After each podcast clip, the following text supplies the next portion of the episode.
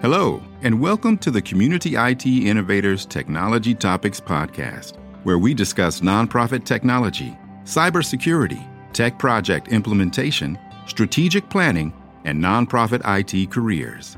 Find us at communityit.com. Welcome, everyone, to the Community IT Innovators Technology Podcast. My name is Carolyn Woodard, and I'm the Outreach Director at Community IT. And I'm here today with Nura Aboki, who is going to talk to us a little bit about some of the most pressing issues that you see with our clients as a consultant, a strategic consultant. So, Nura. Well, thank you, Carolyn. Uh, my name is Nura Aboki. I'm a senior consultant at uh, Community IT. Been here for about 14 years and uh, really I've, I've, seen a variety of roles at Community IT, uh, leading to the assistance uh, that I provide to our clients in terms of IT planning, technology uh, architecting, uh, sometimes even software selection, as well as technology assessment uh, for our client. So I'm really happy to be here to shed some light on some of the issues that we see, some of the pressing questions that clients ask us about. So, what are the most pressing issues that you're seeing this year? Like, are there different things that are coming up, particularly now? Yes, uh, uh since I uh, moved into this uh, senior consulting role, I've been involved with mid-market uh, size clients. Uh, they are mostly a hundred staff or or higher, and they may typically have an in-house IT team that you know I work with, and there's the, these clients do come with certain needs. Uh, and specifically, what they've been asking for is IT policies and some directions around IT governance. Uh, because they're, they're large and they continue to grow, they have seen uh, areas where without a policy, it will be very hard and difficult to govern. And for them to be able to maintain a certain standard across the entire organization, they will need to put together IT policies like acceptable use policies. It's one of the most important policy documents that they have requested. They have they are requesting us to help them develop. And in developing a policy is a partnership between us and them. Uh, and then looking at all the, what the industry recommends in terms of standards and best practices. So uh, uh, to give you an example for acceptable use policy, it will be a document that has a, what to do and what not to do for that when you use their, for instance, device, meaning a laptop or a mobile device that they provide, and uh, what software to install on the machine, what software not to install, what sites uh, to go. If there are any screening of sites, they will inform you on that policy document. So many organizations actually don't have, or it's very old. Uh, it's part of a HR policy that has a one paragraph that talks about technology. But uh, with the advent and adoption of technology in our lives today, in our workplace, there's need for IT policies to have its own stack of documents that has pages and pages explaining the different areas that it concerns technology for that organization. So that's one of the key pressing requests that we've had. And uh, organizations are so eager to get some of these policies up and running. I mentioned a, a acceptable use policy, but business continuity plans and policies is something that organizations are also thinking about, especially given that uh, organizations are returning to a hybrid system. They want to be able to understand where are their weaknesses, how would they ensure operations if uh, they're in a, in, in a hybrid uh, work environment. Uh, if the internet is down, for instance, in the head office, what should staff do? Uh, is the infrastructure in the head office uh, ready for that business continuity uh, to occur, or do they have to rely on other things? So they're taking a deeper look at if they had a plan before, but most of organizations don't have a business continuity plan. So partnering with uh, uh, MSPs like AmiriIT and other technology partners that do have the experience will help uh, organizations develop those IT IT policies. So, what would you? I'm I'm fascinated because in every webinar that we do, I always we always talk about you need to have acceptable use policies and um, business continuity policies are a good thing to have as well. So I'm really fascinated that some organizations, even large ones, don't have that, or like you said, it's very old. So it's pre-pandemic, pre-hybrid work. You know, just things have changed so much in the meantime. What would you say is the are the main reasons that those organizations don't update or have those policies? Like, what are the barriers that are keeping them from doing that? Uh, uh, yes, uh, that's also a question I I ask myself. Why is this not happening? I mean, this is something that should be a, a priority for leadership at the organization, and it all comes back to leadership. Uh, oftentimes, organizations, uh, especially in the nonprofit sector, are focused on their mission, and uh, they want to raise funds to help them achieve their mission. They want to get more donors. They're mission driven. Uh, so uh, IT tends to fall behind, and uh, there are times when the leaders themselves even if they don't have a comprehensive understanding of how technology impacts their mission, they uh, they may not have a reason to partner with with an IT organization or consultant or an MSP that would bring in their experience to help them understand technology and their technology needs better. So uh, leadership seems to be uh, one uh, element that either does not invest time and resources to to put these policies together or does not understand the value that these policies will bring to the overall mission that they have at the organization. And there are times when organization says, you know, I'm a nonprofit, I'm small. Uh, who how am I going to be a target? How am I going to? Why should I worry about an IT security policy, for instance? Like, I'm not a target. It will be the big corporations that make a lot of money that should be targeted. But uh, we've seen situations where, uh, yes, the big corporation might be the ultimate target, but the smaller nonprofit organization, because they are lacking in the standards, uh, could be a conduit, an easy way uh, for a bad actor to to launch their attack to that larger organization, if I may use those words. So, uh, being vigilant and having leadership buy-in on the importance of technology uh, to their mission is important. There, there. Uh, that's why partner getting a technology partner comes into play because that technology partner may be able to uh, bring up. Uh, and uh, larger organization, the mid market, I've seen they have someone sitting that has experience in technology in the executive suite uh, with the, the, vice presidents or the chief executives of the organization, either in an advisory role advising them on how to apply technology, how to uh, think strategically with a technology mindset uh, to have that competitive advantage uh, and help them achieve their achieve their missions faster, quickly, more efficient. So those are the factors. I still will say leadership, leadership, leadership. Well, and it seems like you mentioned a couple of issues that I just want to ask you a little bit more about because, um, you know, for example, you said that often this policy lives under HR and like staff might read it, but given it to read on their first day and then mm-hmm. they never look at it again. And I think often HR, like they don't consider themselves in charge of IT and the IT as well don't consider themselves really part of HR.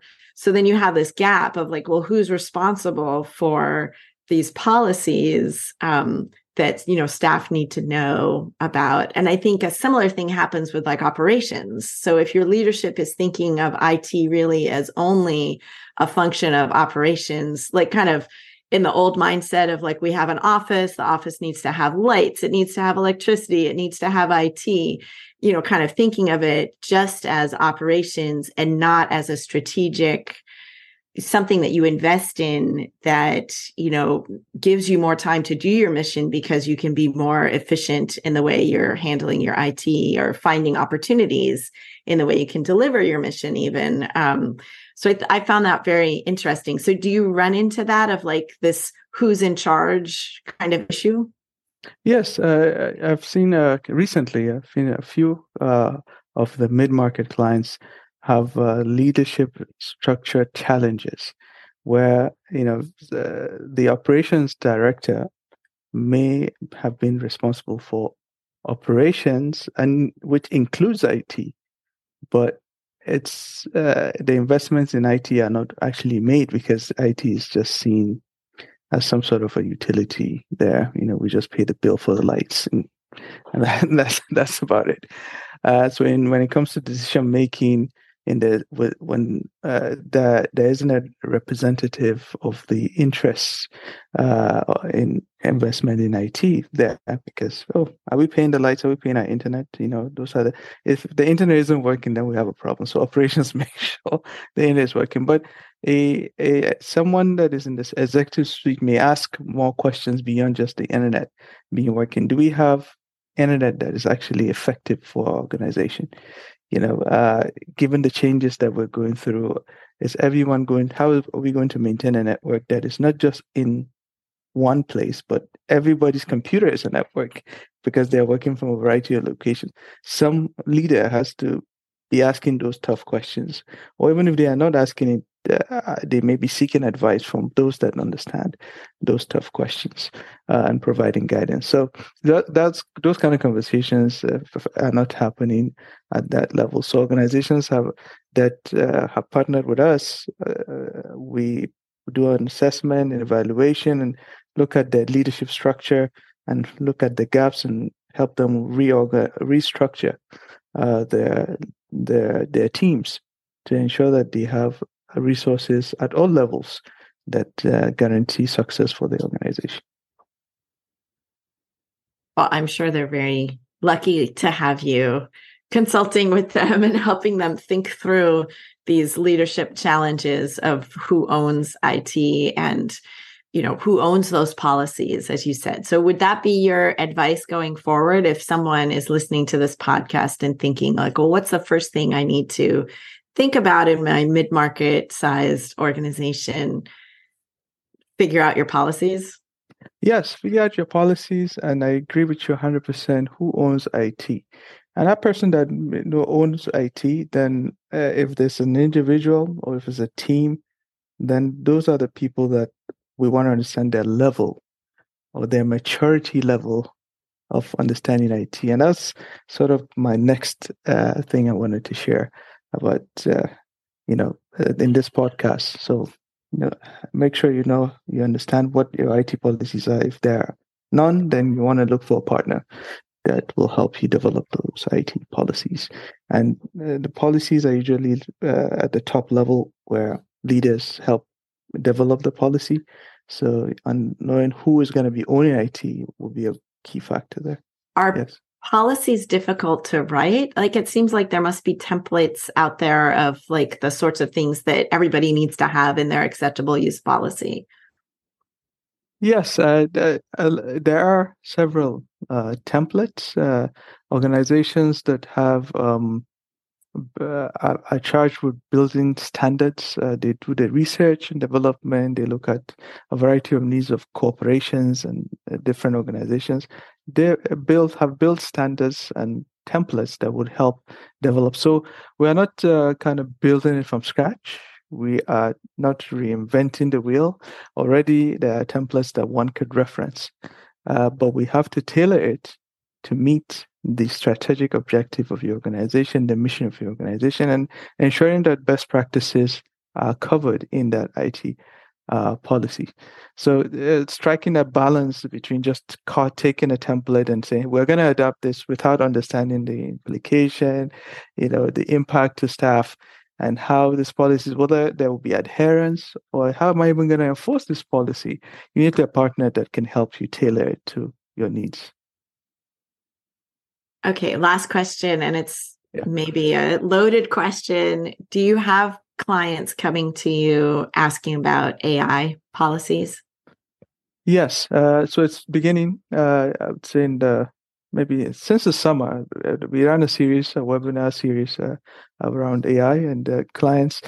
I was in a meeting and this client, uh, I was sharing my screen and suddenly the reminder popped up about, hey, prepare for a webinar on AI. So that uh, triggered a question in that meeting, and they, they asked, "Oh, do you have a template for us around AI governance?"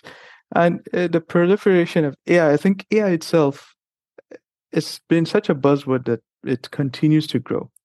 Uh, what we are seeing today is uh, with our clients, majority of them have Microsoft 365 products. So Microsoft is pushing its Copilot technology solution uh, that is right there and then for the workplace.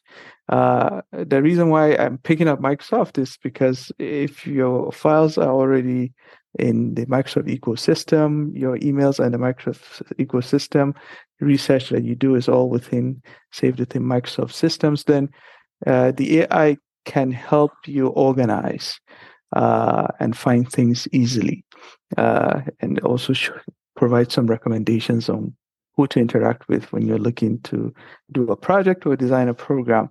So uh, it's it's continuous AI that uh, the investment AI has continued to be to grow, and organizations are seeing improvement in the models. Uh, in the past, maybe if you asked AI to rewrite a sentence for you, uh, it may miss a thing or two, but now it's almost uh, natural when you see it compose an email. It's like it's it may be difficult for you to detect unless you know the writing of that individual, the person that usually writes, and you would understand their writing. But AI can nearly mimic the exact writing of anybody, uh, if uh, if I could put it that way. So we're seeing the improvements, and uh, clients are worried about not having a policy or governance that will guide the use of AI in the workplace. Uh, someone can be asked to design a program and then they go on ChatGPT, one of the AI tools there out there that's publicly available, do a search or go on Google Bard, do a search, ask Google to put it together, not knowing that this is the intellectual property of another organization that was published uh, on the web. So, uh, and also AI has this weird thing that's happening. When I say weird, it actually hallucinates meaning you ask AI to write you a design a program for you. Uh, it may design it, but it may not use references that actually exist. It will make up things. And it will be so real unless you fact check it, you may not even know that you're propagating false information or misinformation. So uh, organizations are beginning to think of the impact to that as well.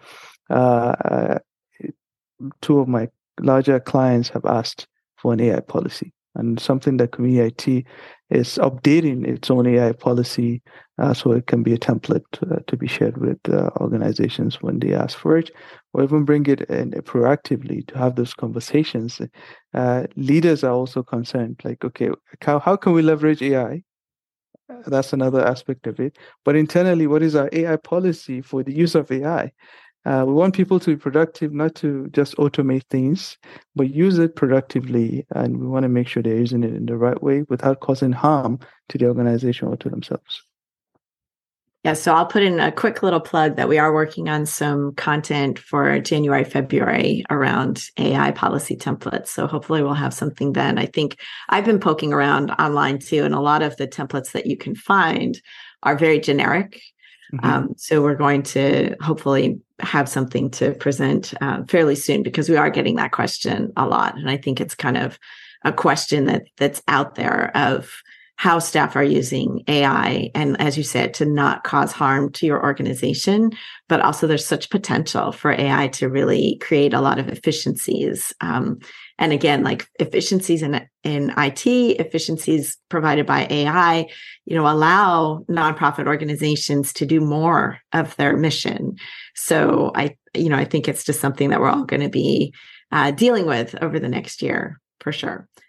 Well, thank Absolutely. you so much, Nura, for for talking with me today about the most pressing questions you're hearing from your clients. And I really appreciate it. Thanks again. Well, thank you for having me. It's a pleasure. Community IT does these free webinars and podcasts for our community, and we love sharing our knowledge and experience. If you have more questions or are having trouble with your IT at your nonprofit, please get in touch with us on our website, www.communityit.com, so we can start a conversation or schedule an assessment.